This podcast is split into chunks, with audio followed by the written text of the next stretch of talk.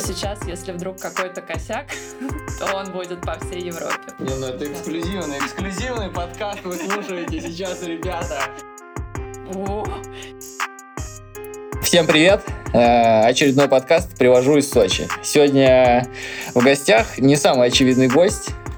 Яна, скажи всем привет, пожалуйста, чтобы все думали. Всем привет! Да, и давай, пожалуй, повесим на тебя приветствие, ой, то есть представление. Представься, пожалуйста, сама, чтобы я тут какой-нибудь чуши не наговорил. Хорошо. э, Меня зовут Яна Бокарева, я работаю в компании ASICS. э, Работаю, э, если по-английски называется моя должность Marketing Assets Manager, по-русски это маркетинг по спортивному, менеджер по спортивному маркетингу. Отвечаю за Европу и СНГ. Вот, и это очень круто. Яна, э, ты стала... Ты перешла, как сказать, перешла в европейское подразделение Да, да, всё верно. в этом году. Нет, э, я перешла в него официально э, в сентябре, хотя все планировалось на еще март, как раз в самый пик ковида, но немножко это все сдвигалось, но в сентябре уже как бы официально я перешла в европейский, так называемый, европейскую штаб-квартиру. Мы пишем этот подкаст, потому что меня очень заинтересовало то, что вот как бы человек, который живет э, в России, он как бы работает ну, в европейском подразделении, и учитывая то, что сейчас, я не знаю, можно сказать, что сейчас происходит передел рынка какой-то в беговой, по крайней мере, тусовке? Вот в последние два года. Ну, мне кажется, да, мне кажется, сейчас э, несколько игроков активно очень себя представляют, показывают, и мне кажется, это очень интересно. То есть такая э, периодическая гонка, кто-то выходит вперед, кто-то догоняет, потом обгоняет опять другой бренд. Поэтому, мне кажется, безусловно, прошлый год и выпуск вот этих э, кроссовок с карбоном всеми брендами это большой прорыв, на мой взгляд, и это будет платформой, которая будет еще лучше усовершенствовать продукт в дальнейшем. Поэтому, безусловно, это прям очень круто. И рынок меняется, и меняется взгляд на кроссовки, меняется взгляд вообще на подход, меняется взгляд на то, насколько важно именно иметь иннова- инновации в компании, как это помогает атлетам, как мы видим. В прошлом году Nike потерял очень много атлетов. По слухам, э, многим резались контракты. Я слышал, что в Европе огромное количество контрактов слетело. Можно ли сказать, ну, я не прошу там подтверждения этого, но можно ли сказать, что в прошлом году появилось для других брендов гораздо больше возможностей и вот, э, ну, как свободных игроков на рынке, и типа все так, началась такая гонка, так, хватаем этого, этого, этого, этого. Да, да, безусловно. И на самом деле ковид в том числе поспособствовал тому, что много высвободилось э, спортсменов. Я тоже слышала слухи про про Nike, Мгм. да, что они очень резко режут, потому что нет соревнований. И, безусловно, все остальные очень активировались. Там Пума, очень Ага. хороший пример, да. Который это вообще- Просто, просто всех, да, просто косил, скупал. Вот. И да, безусловно, все очень быстро сообразили и поняли, что сейчас отличное время что-то делать, активироваться, да, и ловить, так сказать, удачу за хвост, потому что такое не часто случается, когда очень много крутых спортсменов освобождается. Это не только в беге, во всех видах спорта. Сколько лет ты в спортмаркетинге?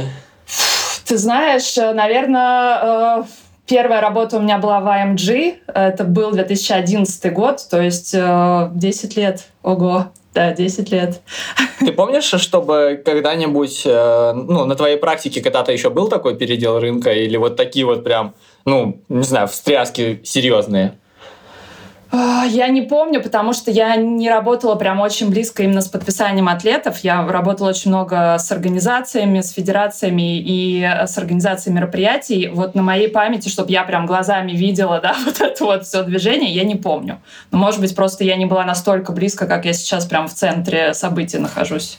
Отлично. Вот мы подошли, собственно, к тому, чем ты сейчас занимаешься. Расскажи, пожалуйста, чем ты сейчас занимаешься. Хорошо, расскажу. Э, Давай я просто немножко сначала расскажу вообще э, про, наверное, небольшую реструктуризацию, которая произошла. И, собственно, из этой реструктуризации получилась как бы моя новая должность. Э, То есть, условно, э, в ASICS в каждом рынке, на каждой, в каждом э, регионе был свой спортс-маркетинг-менеджер, который, собственно, руководил всеми активами, которые Мгм. есть в стране.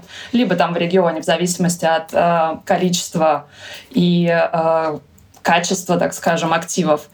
Э, в 2019 году мы стали немножко переделывать подход, э, осознали, что это не очень работает, потому что все все-таки должно быть централизовано, тогда есть какая-то единая стратегия, которая может активироваться, да, и которая понятна и прозрачна.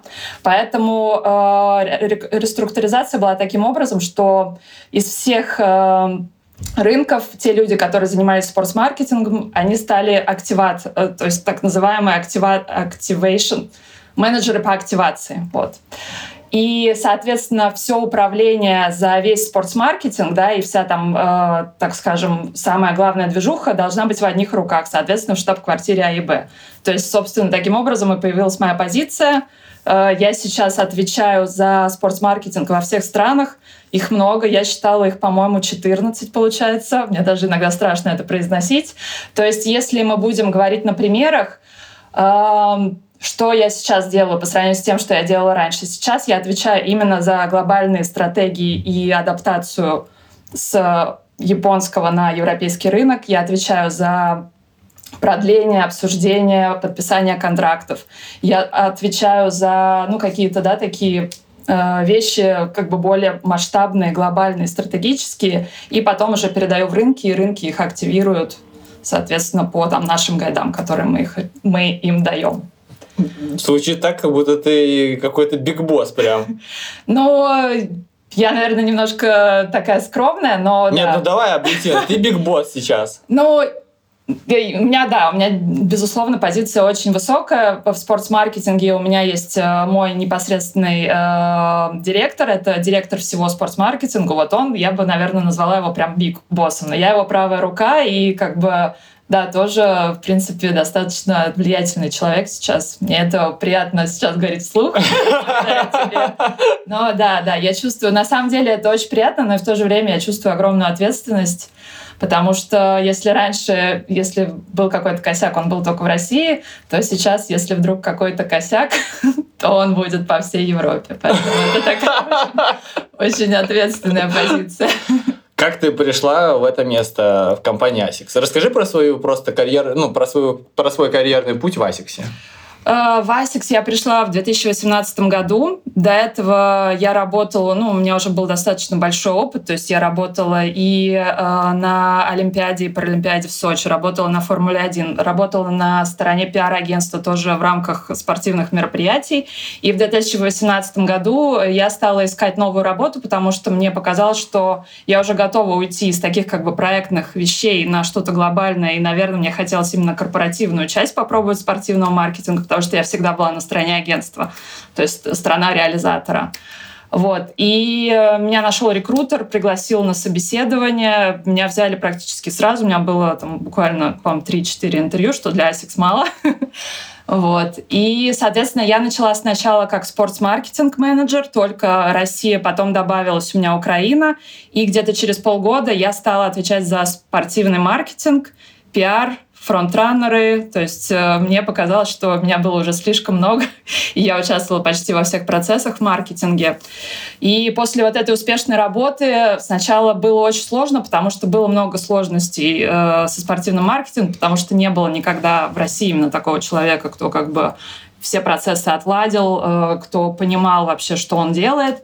И моя работа стала очень заметна, потому что, ну, как бы объективно это было, да, такой резкий рост с нуля, потому что не было ничего в России, вдруг появилось mm-hmm. много всего, и было все хорошо. Там достаточно была успешная работа с федерациями, но это как бы волейбол и борьба тебе не очень интересно, поэтому не буду про них говорить. Вот. И уже в 2019 как бы мне стали поступать предложения, спрашивали меня, если будет ли мне интересно именно расширить свои обязанности, уже идти да, на такой как бы европейский уровень. Конечно, мне это было супер интересно. Вот, и я согласилась присоединиться к штаб-квартире. Блин, это, ну, типа, это очень мощно. Э, так, это важное замечание, то, что ты занимаешься... Сколько видов спорта ты идешь?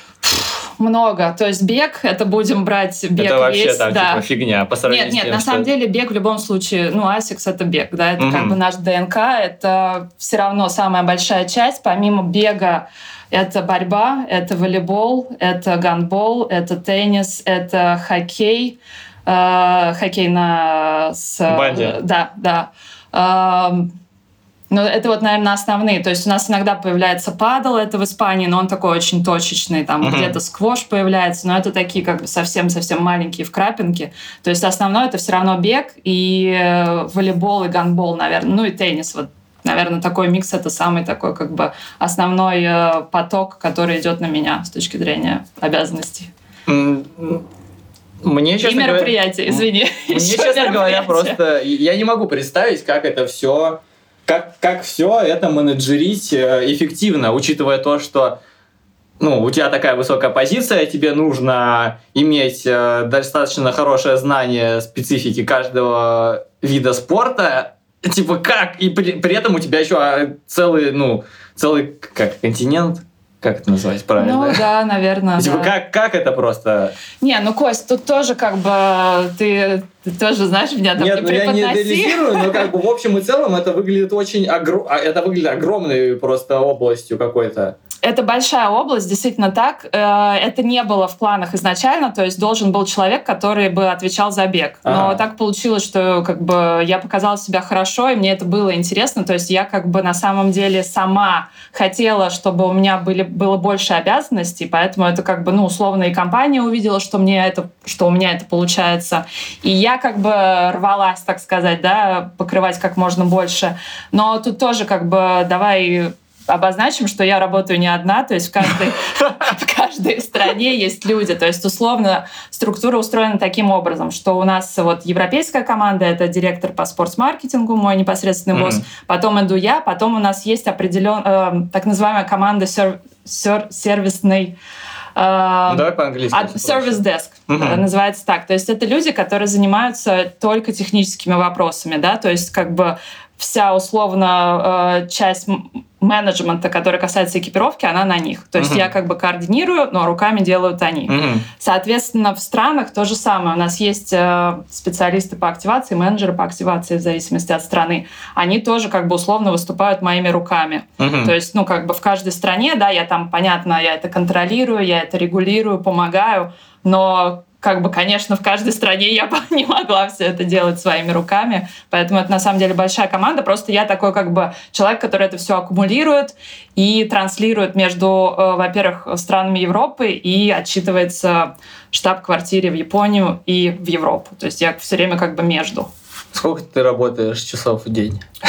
Кость, ты знаешь, бывает очень много, типа 12-14. То есть, условно, вот сейчас, когда мы делали запуск Метаспид и вот эти все а, анонсы, ну, бывало, что ты прям до ночи сидишь, но, не знаю, это, наверное, такой драйв, и ты понимаешь, что как бы сейчас нужно сделать это, и потом ты можешь почивать на лаврах, так скажем. Ну, то есть, бывают дни, действительно, работаешь много, но это как бы, ну, это такой процесс, то есть, э, знаешь, таких взлетов, когда вот, ну, нужно прям сконцентрироваться, сделать, сжать булки, и потом все будет хорошо. А так, в принципе, ну, если говорить э, в среднем в год, то у меня нормальный график. То есть, да, понятно, мероприятия и какие-то командировки, они, конечно, делают так, что выходные немножко не выходные становятся, но в целом нормальный график, как бы это можно осилить, если ты...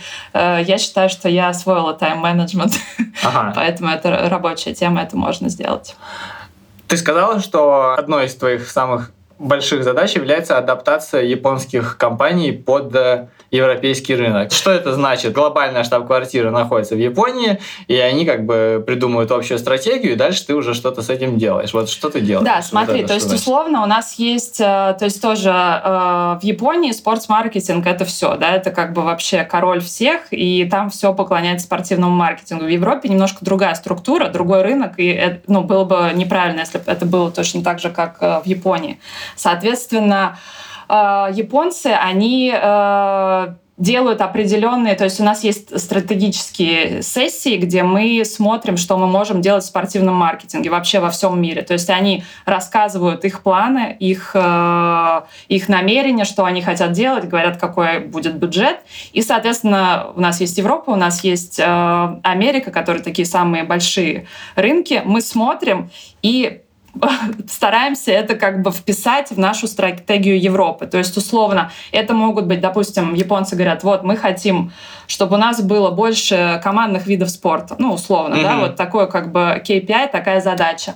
И, соответственно, я уже смотрю, окей, командные виды спорта, как бы регби в Европе, только Южная Африка, там не пойдет, да, условно, сокер, который в Японии, и Иньеста, и вот эта вся история, это прям очень круто. Я говорю, сокер у нас не вариант, у нас вот есть волейбол, там гандбол, теннис, ну, теннис он немножко отдельно стоит. Предлагаю вот такую стратегию, таким образом мы сможем добиться там глобальных целей спортсмаркетинга, чтобы там увеличить э, количество игроков, которые будут выступать на Олимпиаде в финале Токио за там олимпийские медали. Ну, то есть mm-hmm. вот такие. То есть я как бы да, немножко спускаю на реальный рынок, который в Европе, и как бы адаптирую и подстраиваю, встраиваю как бы свои инструменты в ту большую идею, которую они нам транслируют. Насколько это бывает сложно? Потому что, ну, как бы Япония это... Много про кого можно сказать, что это совсем другой мир, но Япония это как будто прям вот капец, другая планета. Ну, я небольшой знаток этого, но по всему, что я вижу, например, в легкой атлетике, это прям капец. Это бывает сложно. Я, к сожалению, пока что не была в Японии, поэтому я вижу только, могу только судить о Японии э, с точки зрения коллег, с которыми mm-hmm. я работаю. Они э, просто у них немножко, сов, немножко совсем по-другому э, налажена коммуникация. То есть у них не принято, не принято напрямую говорить нет. Да? То есть, э, ну, когда, допустим, мы на большом совещании просто им напрямую говорим, допустим, это не сработает. Для них это очень Больно? агрессивно. Да, то ага. есть у них как бы не принято. Поэтому я бы, наверное, сказала не то, что эм, сложно работать именно, с, именно со спортс-маркетингом и их видением, а есть нюансы в коммуникации. То есть они просто немножко другие люди, но мне кажется, мы нашли как-то с ними такой нейтральный, нейтральную такую э, коммуникацию, которую, которую все понимают. То есть это именно, наверное, донесение нашей мысли до них — и, э, ну да, то есть как бы мы думаем, что мы сказали там таким образом, они это поняли совсем другим. Поэтому, допустим, какое-то решение э, о подписании атлетов мероприятий может иногда длиться 4-5 месяцев. Это вот реальность. Ты, э, ты жила когда-нибудь э, за территорией России? Да, я жила в Штатах 5 лет.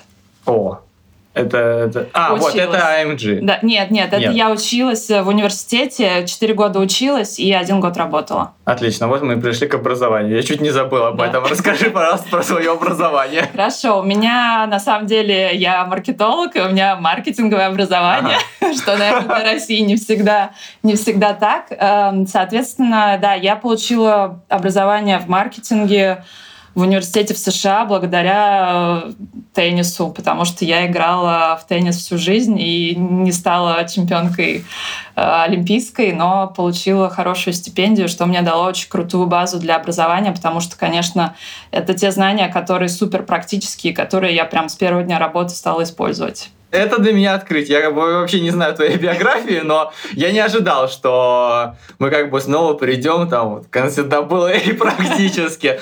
Какого, давай тогда отмотаем назад. Какого уровня ты была теннисисткой? Слушай, ну я была на уровне мастера спорта. К сожалению, там были сложности с оформлением этого, но как бы формально норматив я выполнила мастера спорта, просто у меня нету значка. Вот. И уехала я сначала в первый дивизион э, в NCAA, потом ну, у меня были очень большая серия серия травм, не будем про mm-hmm. плохое. Вот, и потом я перешла во второй дивизион и закончила уже университет во втором дивизионе. Где ты училась? Сначала я училась в Алабаме, Южная ага. Алабама, а закончила университет Западной Флориды. Это Пенсакола, такой очень классный город около моря. Блин. Да. Мексиканский залив пять лет в Штатах. Кайфово. Да, да. Как ты думаешь, ты бы смогла э, без этого сейчас э, вот так вот работать? Для меня является как бы большим вопросом, как ты, будучи россиянкой, да, вот работаешь там э, на всю Европу, там коммуницируешь с японцами, как все это работает, какие есть сложности в этом? Ты знаешь, ну, возвращаясь к вопросу, смогла ли бы я сейчас успешно работать, если бы не Штаты, я думаю, что мне бы было значительно сложнее, потому что что я уехала в таком возрасте, как бы, ну, там, 19-18 лет, когда у меня, мне кажется, такой двойной менталитет в какой-то степени, да, когда ага. ты еще супер молодой, и ты как бы впитываешь, и получается ты такой как бы multinational человек немножко. Ага. И мне это, безусловно, помогает, потому что я не знаю, хорошо ли это или плохо, но мне часто говорят, что непонятно вообще, откуда ты, сложно понять. И я думаю, в какой-то степени это, наверное, хорошо, потому что, ну, как бы люди, у них нету субъективности с точки зрения того, что странно себя ведет это русское. Да? Ну, то есть, ну, мы понимаем, о чем я говорю, бывает такое. Э, сложности в коммуникации, э, мне кажется, что целом ASICS интересная компания, потому что там собраны, мне кажется, люди со всего мира. И это на самом деле, ну, мне очень нравится, потому что ты все время общаешься, там, утром ты общаешься с голландцами, потом через час с французами, потом с итальянцами, испанцами. И с точки зрения именно моей работы, да, я все время кручусь, то есть с разными, ну, людьми из разных стран. И мне кажется, что я как-то пытаюсь Э, как сказать, зеркалить их поведение, смотрю, да, как вот у них принято. Я даже, на самом деле, вот, не знаю, может быть, Алена Евсеева будет слушать, она мне, наш бывший директор по маркетингу из Асикса, эм, подарила очень интересную книгу, называется Culture Map. И там написано, как каждая э, национальность э, работает, как, как, как люди ведут себя в работе в зависимости от того, откуда они. Mm-hmm. Там очень много про Эфиопию, про Россию, про Нидерландов, про Японию.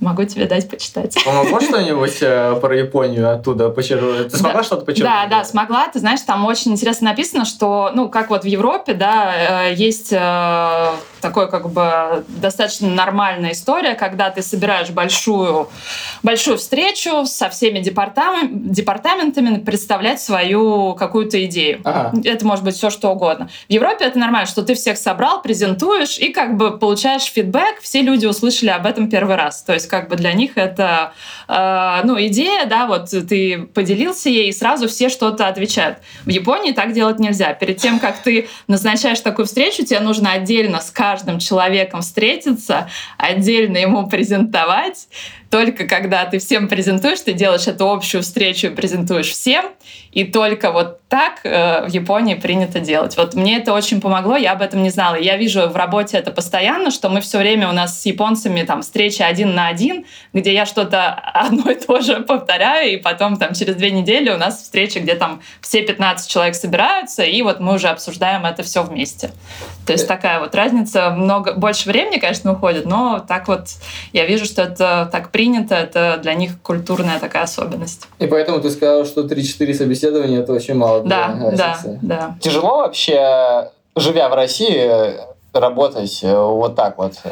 Ну, ты знаешь, это, ну, как бы, это временная такая история, потому что все равно сейчас все работают из дома, mm. поэтому сейчас, ну, я не вижу в этом разницы. В любом случае, даже если бы я уже бы переехала в Амстердам, я бы сидела дома точно так ага. же, общалась бы на Zoom. Единственное, конечно, ну вот когда ты делаешь контент удаленно, немножко страшно, потому что ты не присутствуешь на площадке и как бы руководишь, да, там регулируешь какие-то вещи через Zoom. Ну, не очень комфортно, но мне кажется, я привыкла, наверное. Это уже не является каким-то шоком и не вызывает много стресса. Ты как-то уже привык и видишь, что результат есть почти такой же, поэтому нормально к этому относишься. А тебе нравится жить в России? Хотела бы ты переехать? Да, да, я бы хотела переехать именно с точки зрения спортивного маркетинга и возможностей, потому что сейчас, ну, как бы, опять же, я вижу, что я прошла большой путь в России, и мне хочется сделать Ясно. следующий шаг. Ну, мне хочется, да, посмотреть, как там, именно уже, да, живой такой процесс, я уже как бы многое вижу,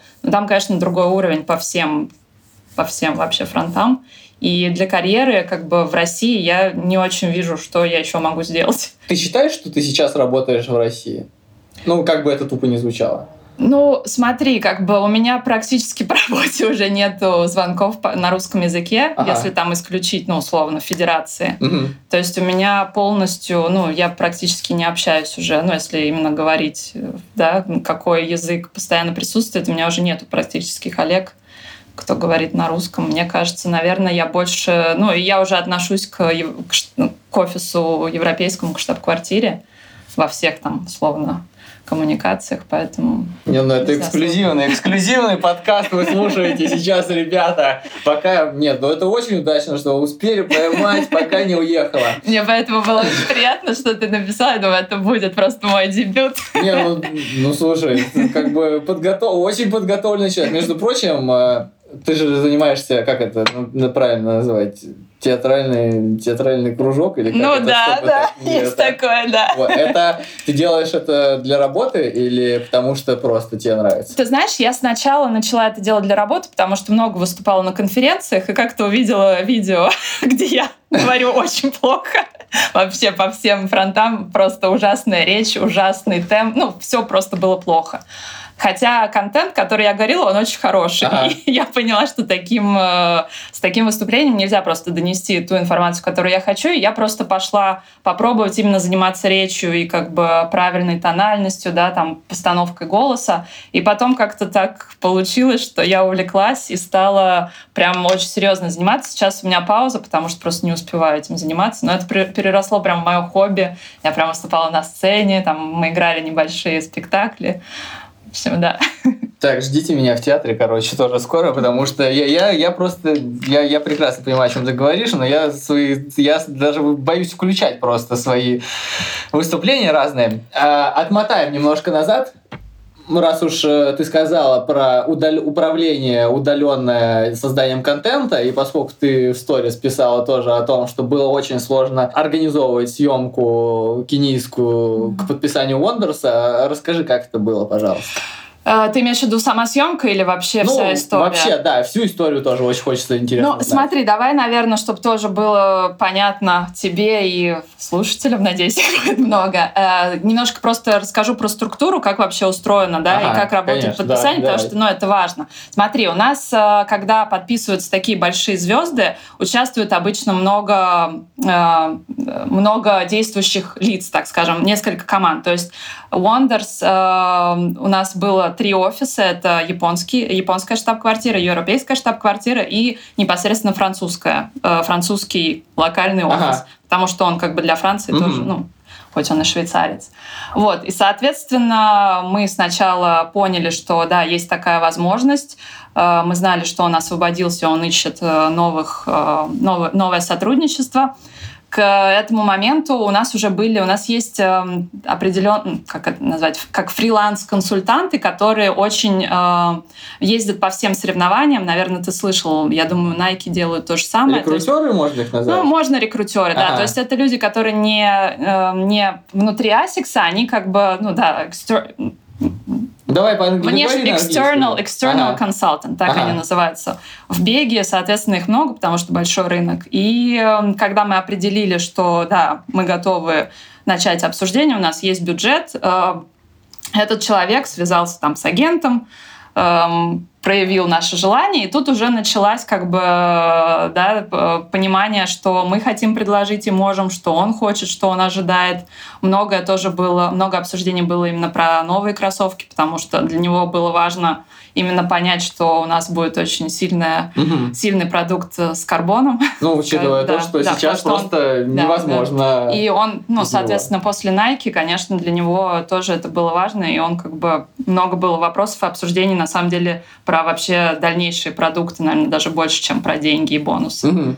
Вот, поэтому вот. И, соответственно, э, все как бы обсудили, согласовали, офер подписан. Дальше э, вернусь немножко назад. Перед тем, как мы понимали, что мы можем подписать, мы написали активационный план, потому что у нас э, очень строго с точки зрения, чтобы все активировалось, то mm-hmm. есть любой, любой вообще asset, даже не очень большой, тем более, когда такой большой атлет, под него должна быть стратегия активации коммуникации. То есть мы представили стратегию, все согласовали, ок, стартуем. И, соответственно, он подписал, и потом у нас уже, мы просто уже его встраивали, да, э, готовый наш офер в готовую стратегию в эту коммуникационную, которую нам подтвердили, и стали писать сценарий. То есть задача была именно, чтобы подогреть интерес вообще к бренду в преддверии выпуска MetaSpeed, поэтому это не случайно. Обрез...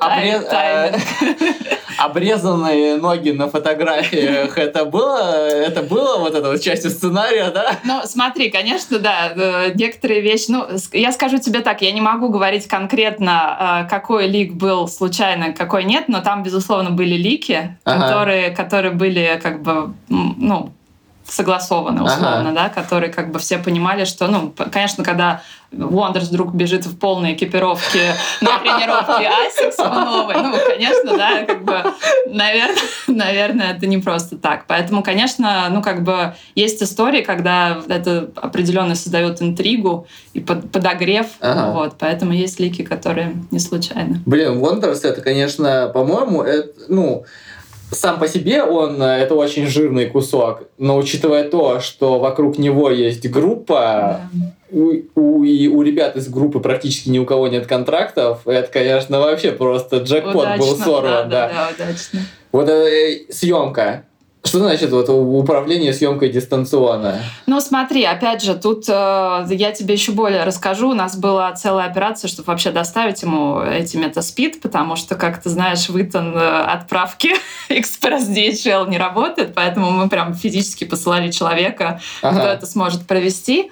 Э, дистанционные съемки э, выглядят следующим образом. Сначала у нас внутренний бриф с командой, которая физически может поехать на съемки. Э, пишется сценарий, сначала он согласовывается внутри.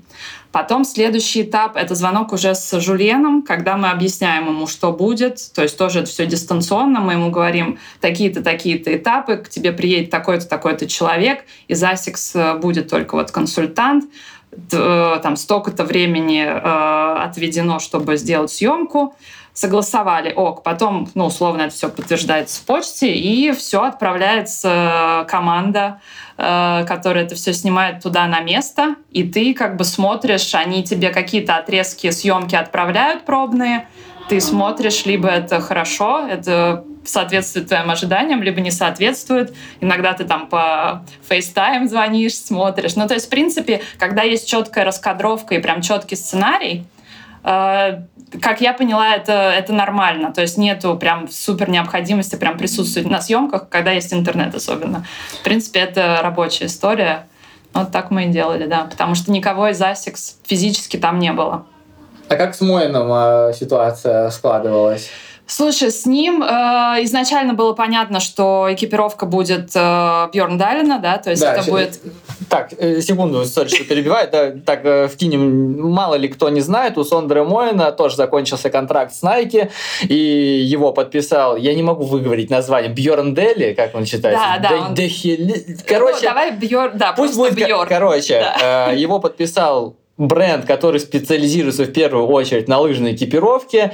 Они сказали, что мы будем тебя одевать, а бегать ты можешь в чем угодно. Изначально они говорили про то, что там то 4, то ли 6 тысяч баксов в год мы тебе будем выделять на тапки и бегай в чем хочешь. И э, это был офигенный, на мой взгляд. Ну, это был кейс, который очень похож на Искандера, вот. И стало понятно, ну, в принципе, надо было быть, наверное, дураком, чтобы не попытаться подписать его чисто на обувь, вот, и кто его подписал, это тоже Asics. И прикольно, конечно, в, в этой истории прикольно то, что они как бы оба парня тусуются постоянно в Итене, более того, они сейчас тренируются в одной группе, вот, а теперь э, как это было? Ну, смотри, на самом деле, с точки зрения начала проекта, это примерно все происходило в одно время, и Жульен и Сондре там примерно в начале года начались э, переговоры. Все делалось точно таким же образом, тоже участвовало э, три офиса, только вместо французского в этот раз участвовал скандинавский офис, шведский, mm-hmm. который находится в Швеции. Вот, потому что это большой, большой атлет, соответственно, э, права на него глобальные.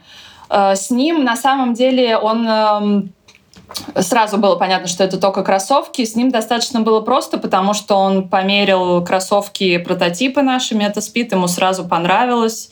И на самом деле было все, мне кажется, гораздо проще, чем с э, Жульеном с точки зрения вот коммуникации, вот как-то это все было как-то спокойно. Да, там были тоже у него лики, но ничего.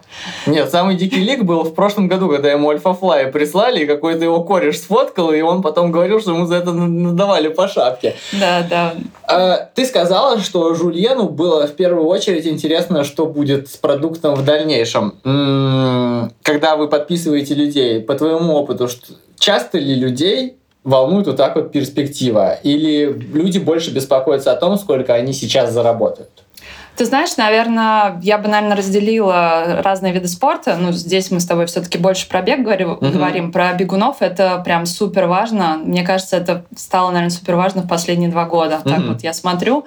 И э, для них важно э, в том числе принять участие. То есть у нас же, вот, допустим, кроссовки, которые мы создаем для топ-атлетов, mm-hmm. мы всегда процесс создания и производства, и адаптации, улучшения, всегда мы получаем фидбэк от наших атлетов. Mm-hmm. И на самом деле Жульену было прям супер интересно, что у него будет такая возможность именно приложить руку к следующим выпускам, э, следующим э, моделям наших топовых кроссовок. Для него это прям было супер, супер важно. Вот, я думаю, что для любого бегуна, так когда ноги и кроссовки это все, что у тебя есть, чтобы зарабатывать бонусы, ну, объективно, да, я думаю, что для любого бегуна ну, продукт это прям номер, ну, понятно, деньги это важно, да, но как бы продукт никто не отменяет. То есть это какой-то должен быть нормальный баланс.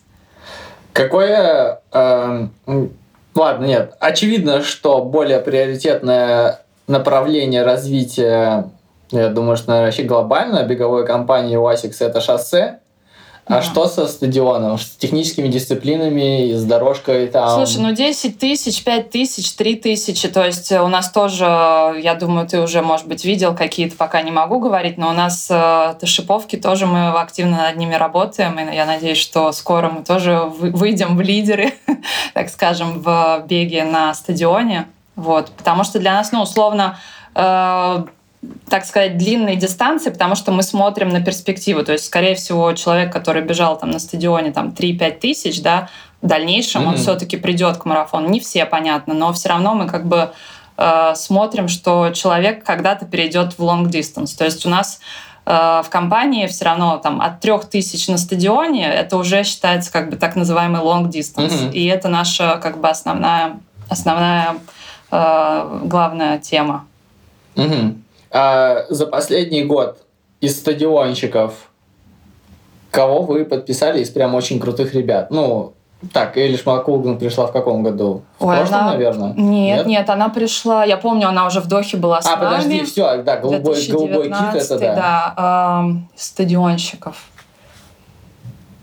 Может быть, Сара Лати, хотя она, по-моему, тоже уже пару ага. лет с нами. Наверное, стадионщиков прям таких супер больших имен. Ну, ладно. В общем, обозначим это так. Гораздо проще подписать кого-то топового, уже имея готовый продукт, чем заманить их тем, что давайте, короче, будем сидеть, разрабатывать, а потом вы такие, опа, через пару лет у вас будут карбоновые шиповки с пятью пальцами. Не, ну, ты знаешь, безусловно, э, когда, когда ты приходишь к атлету, и ты говоришь, вот, пробуй, беги, ага. и когда он надевает кроссовки, ему в кайф, конечно, как бы э, обсуждение контракта сразу упрощается, да, ну, потому что ну, бывает момент, когда, ну, надевает, ну, просто, ну, не идет. Ага. Такое бывает. Поэтому, ну, безусловно, я считаю, продукт для спортсмена — это его орудие, как бы это, ну, самое важное, и это нормально. Но я, я просто вижу, что всегда спрашивают, а что у вас будет дальше? То есть, ну, я вижу, что атлеты заинтересованы в том, чтобы как-то дальше развиваться, да, им интересно в этом участвовать. Но, безусловно, уже готовы вот то, что ты можешь пощупать, померить, это важно. На твой взгляд, то, что сделал он раннинг э, с британским трайлом, это круто или нет? То, что они разрешили бежать э, своему атлету в кроссовках другого бренда, при этом они как бы были замазаны, но было очевидно, что это за модель. Это хорошо а... или плохо? Ну, смотри, это говорит о том, что, может быть, они сами понимают, что их продукт не дотягивает, но я бы никогда это не позволила. Mm-hmm. Ну, как бы имея то, что вот сейчас у нас есть, я знаю, что были случаи давно, когда, ну, это делали многие, не только там. Mm-hmm. Да, конечно. Но, конечно, если бы ко мне пришел атлет и сказал бы, я бы точно сказала нет. Угу. Как бы либо ты all in с нами, либо как бы нет. А что делать? А что делать э, бренду, если вот он реально как бы отстает? Ну, объективно, угу. да? Э, сколько? Наверное, так, 16, 17. Ну, наверное, блин, да получается ну, 4 года, наверное, Nike просто без, да. просто без, а, был без конкурентов в да, области да, карбона. Это сложные были времена? Да, конечно, сложные, потому что, ну, первый вопрос, что тебя спрашивают, это, а это похоже на Nike? То есть, да, когда ты там заходишь к каким-то новым атлетам, даже просто начинаешь э, что-то обсуждать, но все всегда сравнивают. Но Nike, они трендсеттеры, как бы, это, это факт, они mm-hmm. большие молодцы. И мне кажется, вот их этот пуш с карбоном, вообще весь рынок сделал супер крутым для спортсменов. То есть сейчас, смотри, почти у всех уже да. есть карбоны. Но я не знаю, я считаю, что это очень круто. Вот, э, вот этот какой-то мега мега толчок благодаря ним, э, что все подтянулись.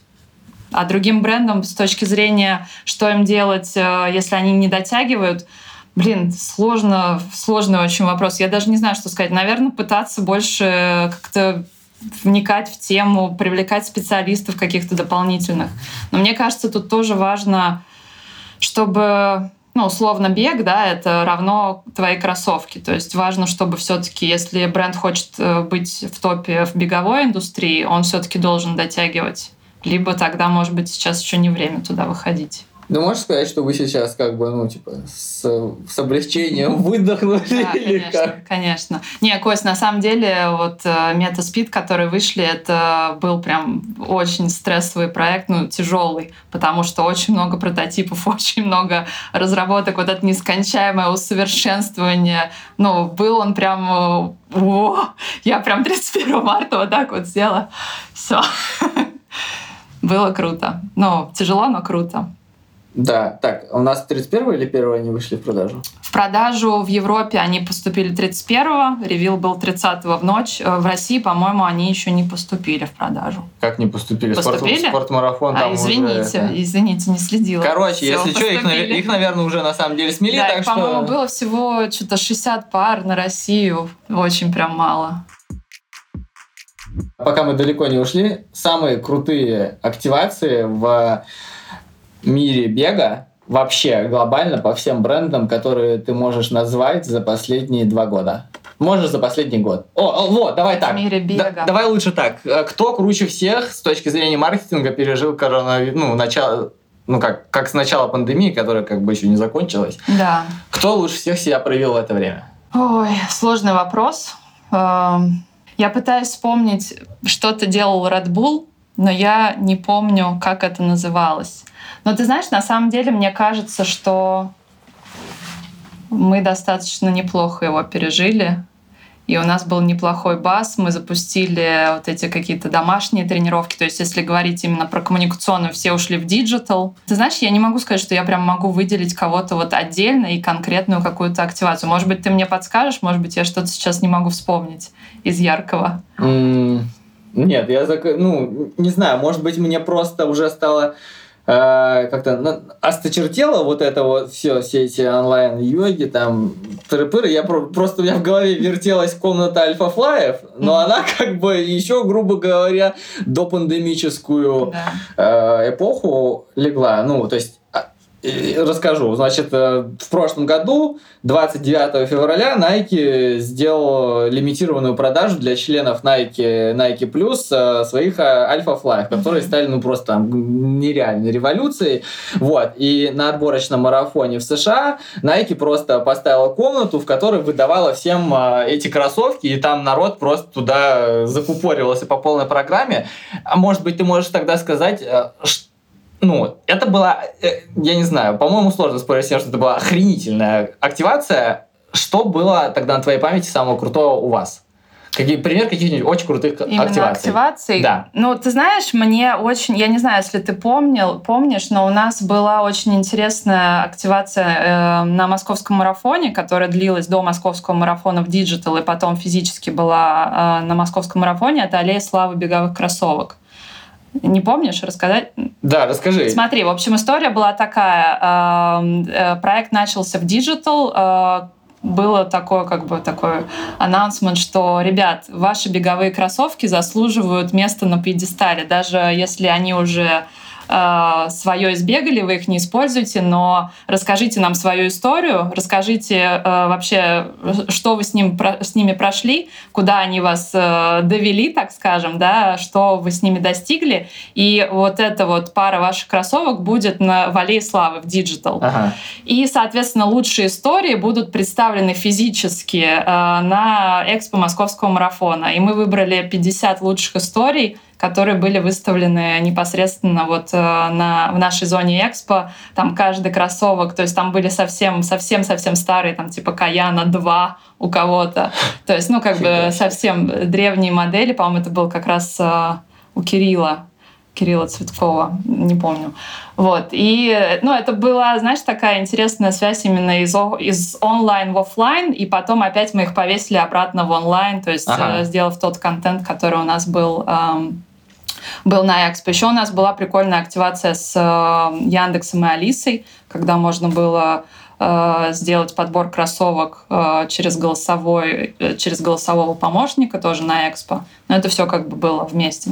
Мне прям очень нравятся такие онлайн, офлайн, онлайн mm-hmm. активации, которые прям ведут консюмера в течение сезона, и ты у тебя потом есть точка сбора непосредственно мероприятий, потом опять это куда-то уходит. Здесь такое как бы интегрированные коммуникации. Вот мы и пришли к российскому рынку. А, беговое сообщество, понятное дело, что является сейчас самым интересным с точки зрения спонсоров. Любой бренд хотел бы подписать московский марафон. Вы подписали его. Ты можешь отследить, насколько это эффективное сотрудничество для вас. Интересно, насколько именно это сотрудничество интересно и как вообще оценивается эффективность mm-hmm. подписания там атлетов, стартов, mm-hmm. вот это вот. Ну смотри, если говорить про московский марафон, э, да, ты прав, это просто лакомый кусочек для всех. Наверное, спасибо Дмитрию Тарасову, что он сделал такой крутой продукт. Это просто крутая платформа для любого бренда, э, потому что там просто все готово, просто приходи и используй эту экосистему для своих э, целей. Смотри, э, когда я пришла, это был 2018 год, у нас, то есть, э, есть несколько моментов, которые мы отслеживаем, самый, наверное, простой и который, ну, прям супер легко отследить, это так называемый шу-каунт. Мы считаем количество кроссовок на ногах бегу бегунов э, тех или иных брендов. Mm-hmm. Uh, у нас этот uh, результат рос в течение вот последних четырех лет. Соответственно, это там большой плюс. Если отслеживать uh, какие-то другие, есть, я тебе сейчас расскажу, но Э, тоже хочу просто обозначить, что для ASICS московский марафон — это, знаешь, такая э, отчасти, наверное, маркетинговая витрина, потому что у ASICS нет своих магазинов в России, в отличие там, от Nike, mm-hmm. Adidas и New Balance, по-моему, mm-hmm. у них тоже есть свой магазин. То есть это единственная для нас возможность показать именно полностью силу бренда, э, полностью встретиться с консюмером, да, напрямую, не через mm-hmm. там, социальные сети, показать, что у нас есть, оформить в том формате, в тех гайдлайнах, как мы делаем это в Европе, то есть это именно показать силу бренда. Я, наверное, так не первый раз уже говорю, что это именно маркетинговая витрина. То есть потребитель, многие приходили на экспо и говорили, о, у вас есть одежда. Я прям помню, приходят и говорят, а я не знала, я думала, это только кроссовки. То есть как бы это прямой контракт, э, контакт с потребителем и как бы показ, да, такой как определенный шоурум. Понятно, что там есть продажи, ага. но там есть крутая возможность именно сделать э, ну, такой вау-эффект. Плюс ко всему, это точка, вокруг которой ты можешь строить свои маркетинговые коммуникации. То есть это в конце сезона, и ты можешь весь сезон вести к московскому марафону. Соответственно, Аллея Славы, это mm-hmm. тоже было благодаря да, вот этому контракту мы весь сезон вели как бы к такому заключительному забегу. С точки зрения эффективности у нас, э, то есть я не могу тебе сказать прям отдельно, вот именно это мероприятие принесло нам э, такое-то количество там профита или, я не знаю, узнаваемости. Так, конечно, я тебе не смогу сделать, но в совокупности это огромная-огромная как бы часть, огромный кирпич, который встраивается во все, знаешь, такое впечатление о бренде. Мы отслеживаем глобально, у нас есть э, как бы такая, как сказать, метрика там awareness, preference, то есть это, mm-hmm. Да, знают ли бренд, предпочитают ли его. И, безусловно, там в каждом, в конце каждого года по рынкам мы делаем этот опрос. Также у нас в России отдельно мы делали опросы относительно того, как бренд воспринимают. То есть у нас была задача для России, чтобы его все-таки воспринимали как инновационный бренд, mm-hmm. и мы этого достигли. То есть по опросу, да, ты видишь, что люди, первое, что у них эм, созда... Э, какое впечатление создает, когда они слышат ASICS, это инновация, это бег и так далее. То есть это именно благодаря вот этой коммуникационной платформе, которую нас, нам дал марафон. А почему нету, а почему нету магазинов у Асикса в России? А вот так. Ну. Я надеюсь, он скоро появится. На самом деле это отчасти от того, что рынок пока что это emerging market, да, так развивающийся рынок, ага. пока что это не фокус. И экономика у нас пока такая не совсем стабильная. Открытие магазина это все-таки э, большой шаг, после которого ты уже не можешь идти назад. Ага. Поэтому это, безусловно, э, там есть много э, моментов, которые нужно учитывать, и время. То есть мы хотели открыть в прошлом году, но пока что, э, пока что это все встало на паузу. А как отслеживается эффективность подписания контракта с атлетами? Или, может быть, ты просто как бы, ты сказал, что московский марафон это витрина, Атлет это может быть э, витрина, и эффективность этой витрины может быть и как-то более интуитивно оцениваться. Или может быть это просто как имиджевая составляющая. То есть мы mm-hmm. говорим, все, вот, мы там платим столько-то ему по контракту, мы там то, мы все, мы разрабатываем с ним тапки, и мы не ждем, что как-то ну, смотри, по эффективности, опять же, ты не можешь как бы напрямую, вот условно, Степ Киселев, вот его эффективность, он э, такую-то часть э, э, вложил в развитие бренда. Так, конечно, ты сказать не можешь, но у тебя, опять же, возвращаясь к тому, как мы это все планируем, есть активационный план, как ты используешь любого атлета да, в своих компаниях. Это дополнительный кирпичик, mm-hmm. который делает картину целостной. То есть есть мероприятия, атлеты, пиар-истории, digital. То есть это как бы все составляющие, которые складываются... Ну, это канал коммуникации, инструмент маркетинга в том числе,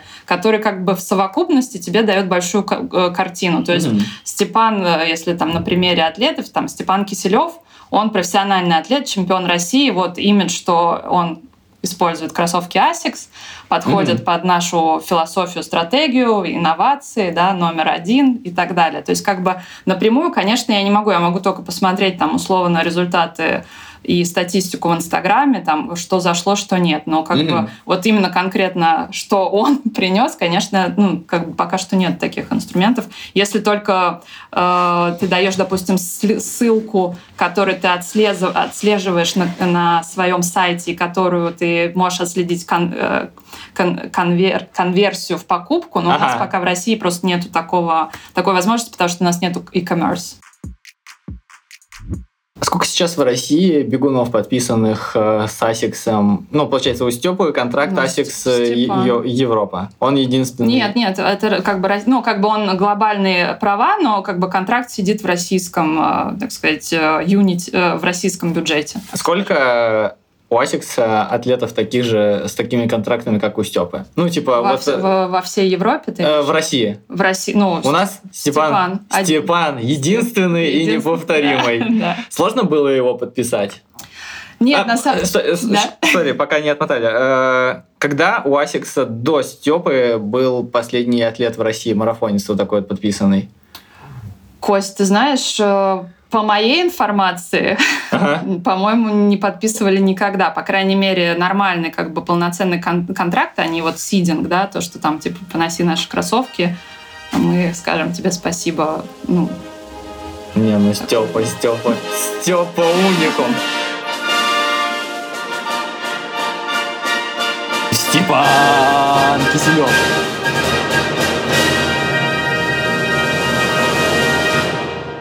Сложно было его подписать? Нет, не сложно. И на самом деле это было, была такая забавная история. Немножко можно рассказать конечно, историю. Конечно. Мне кажется, да, просто слишком много информации. Э, я помню как раз, когда он выиграл московский марафон, по-моему, это было в 2018 году. Да. Он был весь такой в Nike, такой модный парень. Я была уверена, что у него контракт с Nike. Тоже у кого-то спросила, потому что я уже была в поиске э, атлетов, которые мы можем подписать. И он был как раз как бы такого формата, который как бы подходит под нашу философию. Я у кого-то спросила, мне говорят, ой, нет, он типа на Nike, да, есть контракт, и я как-то эту историю mm-hmm. забыла. И через какое-то время мы встречались с нашими партнерами, ребятами из Бег Вредин, и мне Таш говорит, Ян, э, ты видела вообще Степан Киселев? Он как раз выбр- выиграл, по-моему, Казань. Mm-hmm.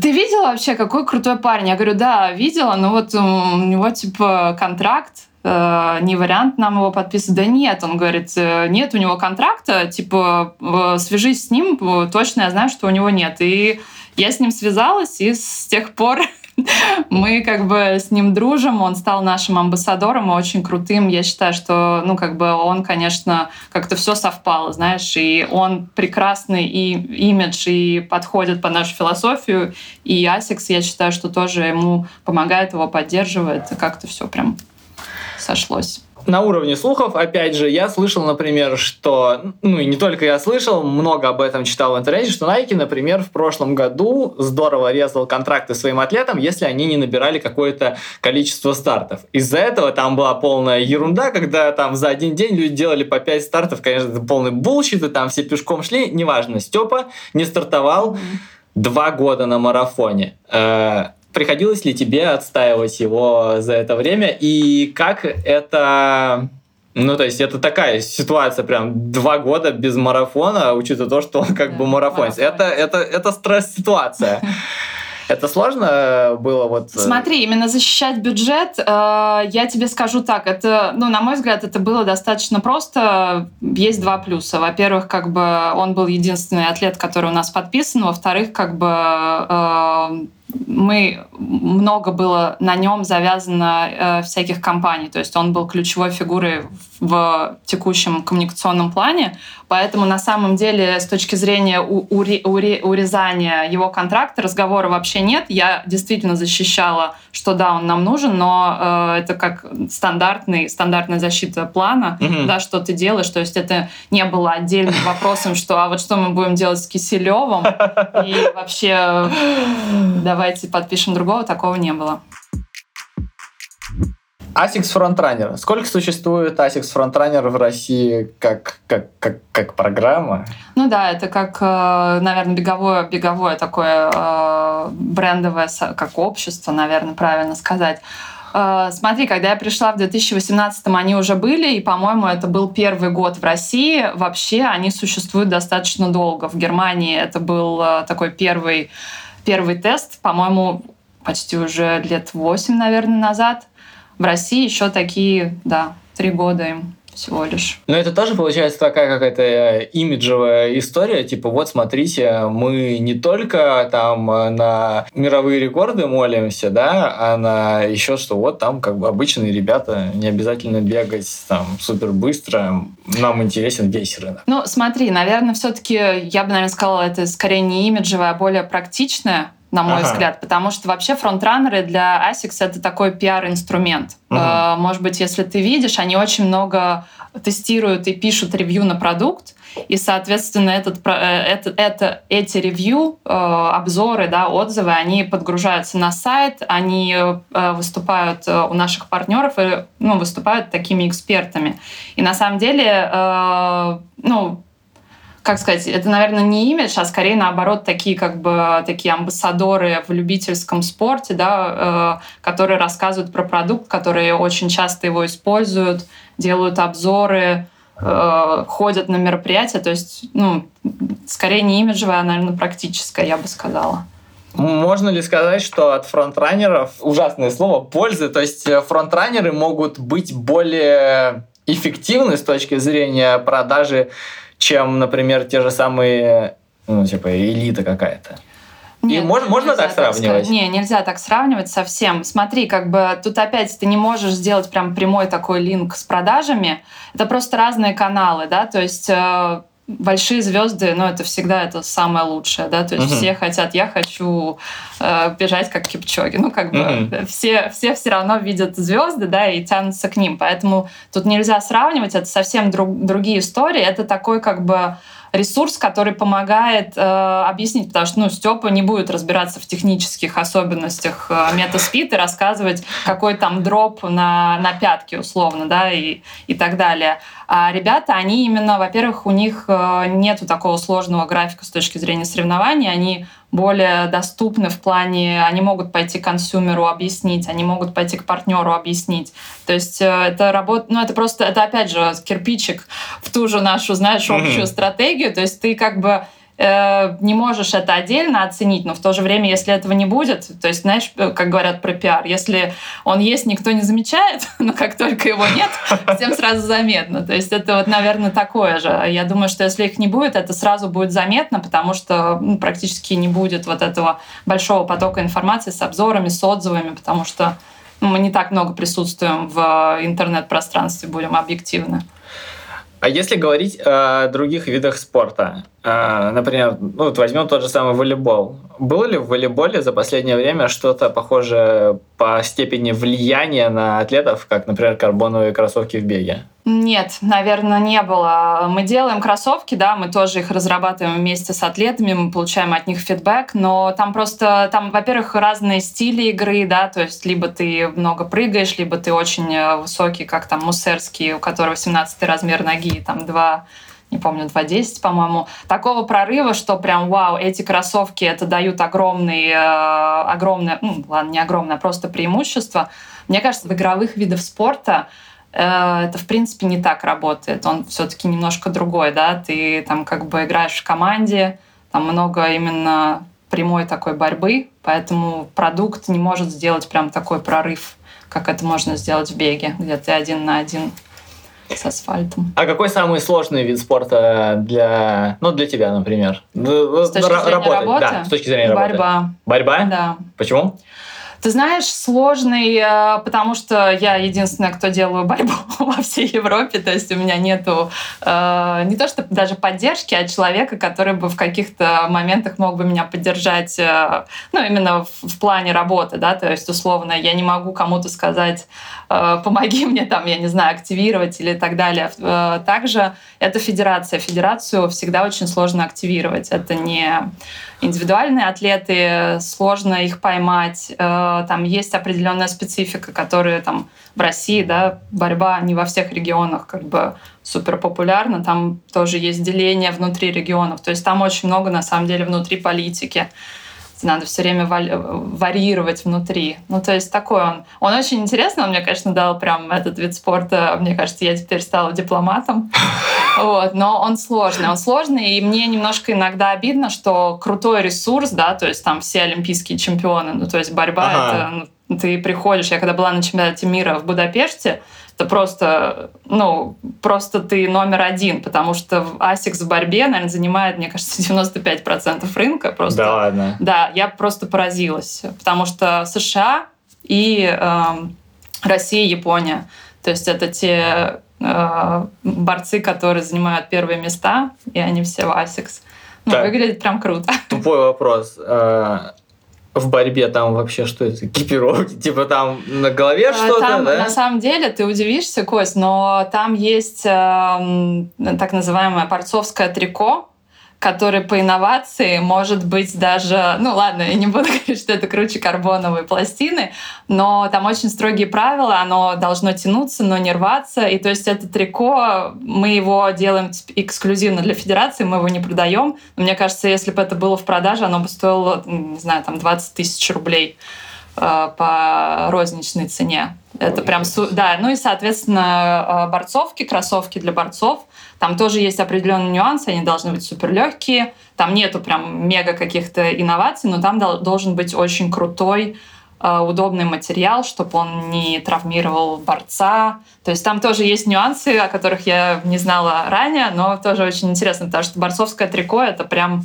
Его тестируют очень-очень долго, его растягивают, его там э, на специальных машинах как-то сдавливают. То есть это прям отдельный процесс производства. И у вас там нет конкурентов? Да, Да. Ни хрена себе. Не, вот это, это Вот было это- неожиданно. Да, да. Такая большая должность, естественно, влечет за собой большую ответственность. Насколько тебе страшно провалиться где-нибудь? И были ли у тебя какие-то большие факапы в карьере? Слушай, страшно. Я не могу сказать, что страшно. Я понимаю, что как бы я себе так всегда говорю, как бы я делаю все, что я могу, Ага. И как бы результат, если я все делаю правильно, он должен быть понятно, что я там не могу знать все, и понятно, что все равно сейчас уже на этом уровне, наверное, у меня будут какие-то новые вещи, которые я еще не знаю, но узнаю. Поэтому я просто как бы говорю себе, что ну делай то, что ты там должен, и будь что будет, условно, Мгм. да. Вот с точки зрения факапов э, у меня был я вот сейчас я на самом деле Васикс не могу вспомнить, но был э, во время Олимпиады, когда у нас э, сорвал- сорвался ресторан, в который мы привозили топ-менеджмент Макдональдса, и он в последний момент отказался, потому что они не захотели проходить инспекцию Макдональдса и Роспотребнадзора. Ну, то есть там э, был очень сложный такой э, диалог. Вот, ну, как бы такое прям большое. Это прям был fuckup-fuckup. Я думаю, как и у всех, у меня, наверное, было много, знаешь, таких осечек. Сейчас я могу, давай еще поболтаем, я, если что-то вспомню, расскажу. Яна, расскажи, пожалуйста, какими скиллами нужно обладать, чтобы занимать твою позицию? Ну, смотри, на самом деле, э, многие, когда видят э, название моей позиции, да, спортс-маркетинг-менеджер, думают, что спорт это, сам, спо- спорт — это самое главное, да, и говорят, вот, я же спортсмен, я тоже могу это делать. На самом деле спорт — это классное добавление к, к должности и к тому, что я делаю, но это не ключевое совсем. Номер один — образование.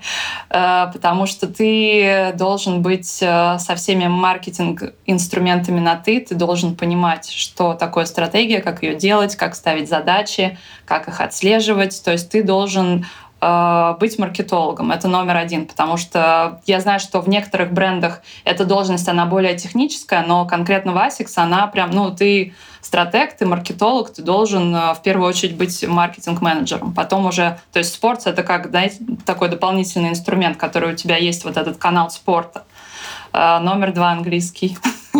Э, Английский должен быть э, прям, ну, очень хороший, потому что бывают иногда переговоры с Международным Олимпийским комитетом, где там нужно разбираться иногда в таких очень сложных документах, по документах с регуляцией, там, в том числе вот сейчас относительно экипировки сборной России, да, там нужно адаптировать и это все перевести и довести до коллег. Нужно быть очень-очень таким дипломатичным, так скажем, потому что в этой работе много бывает неудобных ситуаций. Я не буду говорить каких, но бывает, когда тебе нужно прям выкручиваться, это может быть и со стороны спортсмена, и со стороны бренда, и со стороны какой-то третьей части, агентства, э, партнеров и так далее. То есть нужно быть прям супер эм, таким flexible и лавировать между и понимать, как из конфликтных ситуаций выжимать максимум и все-таки переводить их в какое-то эффективное русло и в итоге идти дальше делать то, что всем будет хорошо. Вот. И, ну да, спорт — это мне, безусловно, помогает то, что я спортсменка, да, там с 6 лет. Мгм. И, безусловно, связи — это хорошо. И я понимаю, да, о чем я говорю там с теми же спортсменами. Просто ты понимаешь, что ты начинаешь говорить на одном языке, когда они там видят меня, «А, да, все с тобой ясно, мы типа из одного, Ага. из одной стаи. Это, безусловно, плюс. Но это ни в коем случае не там самое главное. Это как такой экстра экстра скилл, который у меня есть, и я как раз думаю, он мне, безусловно, э, в том числе помог как бы, да, быть более видимой, чем остальные, может быть, коллеги, потому что я там знаю рынок очень хорошо, я внутри, э, у меня много контактов, но он не является основным. Какого уровня у тебя английский? Можешь сказать, а IELTS, TOEFL, когда ты последний раз, может быть, сдавал там когда-нибудь? Не очень давно. Слушай, я сдавала его очень давно, если честно, не помню даже, какой у меня был, э, какой балл, но какое-то время назад у меня он был fluent.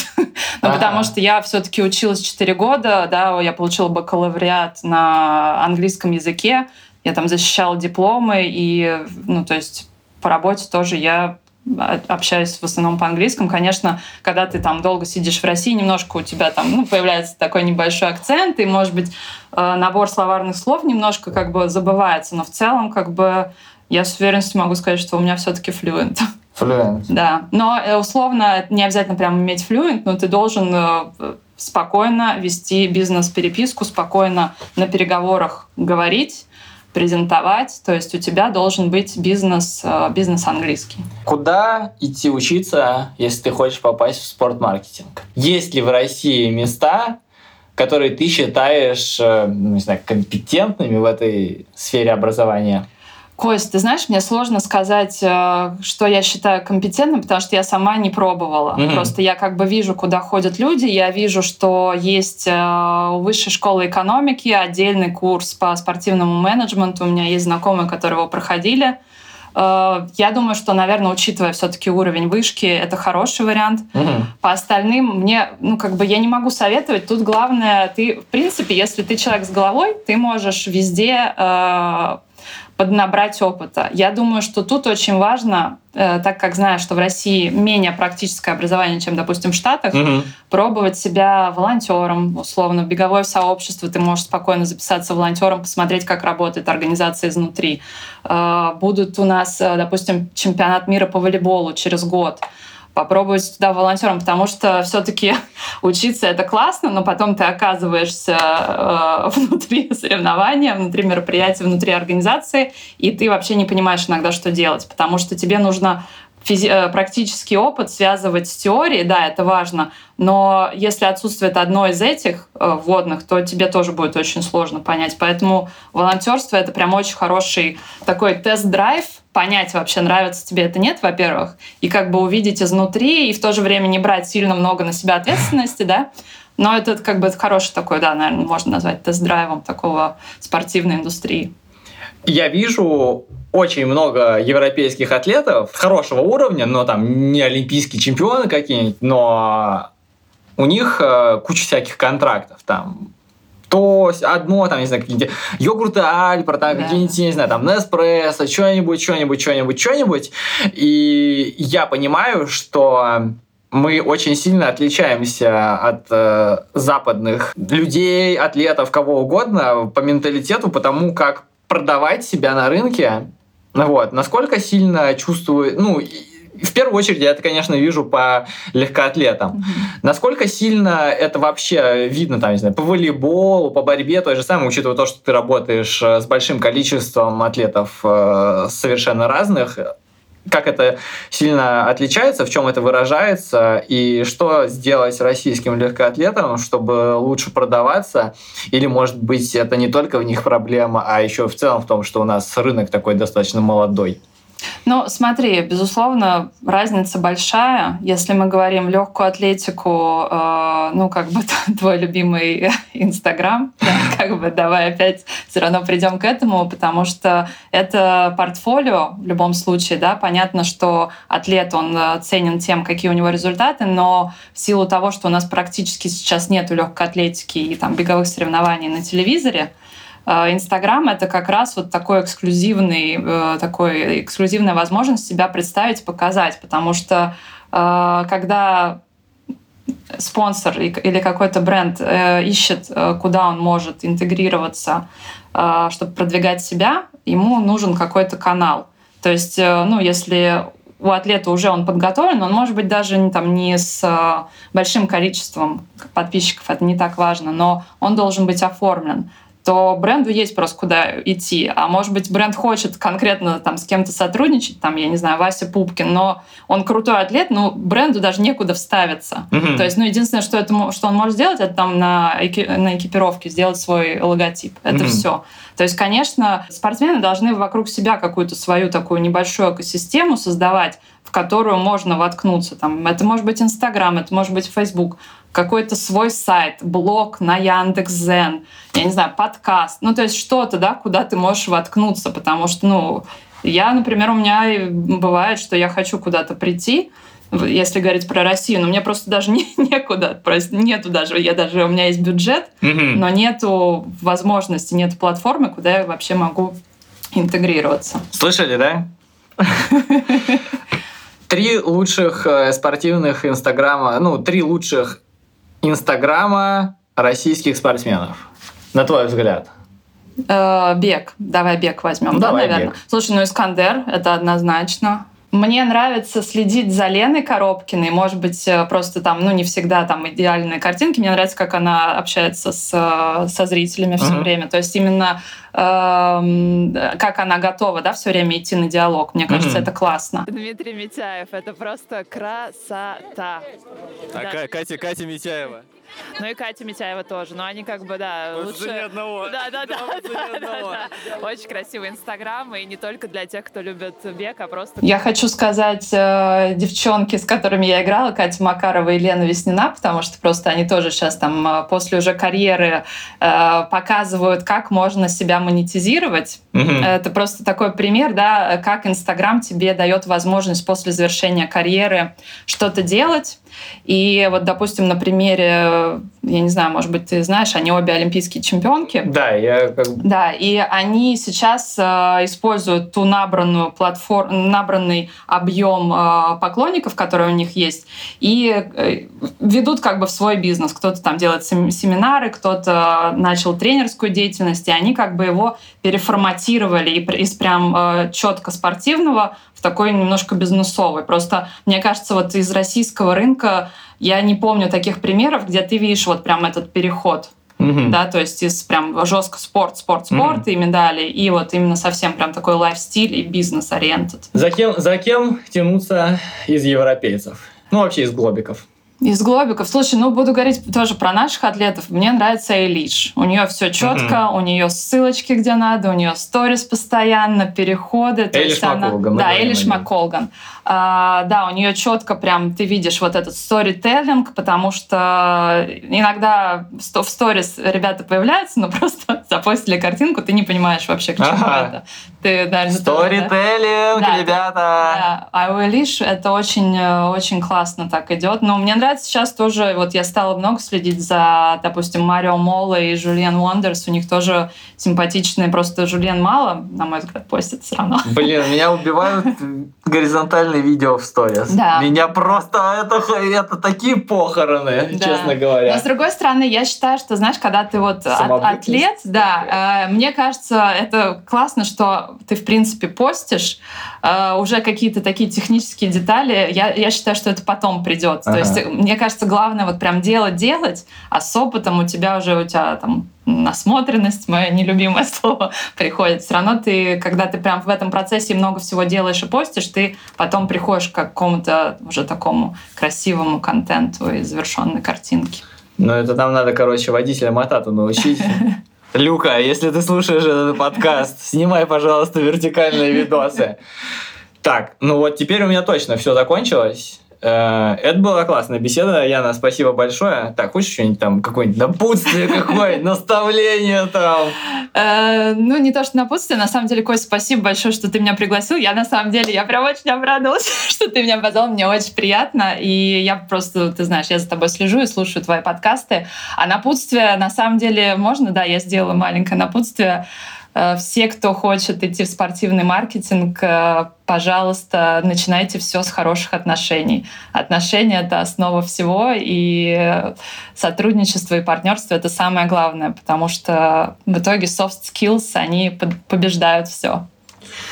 Классное напутствие, а от меня тоже напутствие. Не устраивайте giveaway, уже вот тут сидят, не могу смотреть на них. А, в этом выпуске с вами был а, Костя Кан, Яна Бакарева и звукорежиссер этого подкаста Антон Смирнов. Всем спасибо, что послушали. И реально не делайте гивов больше, пожалуйста. Все, всем пока.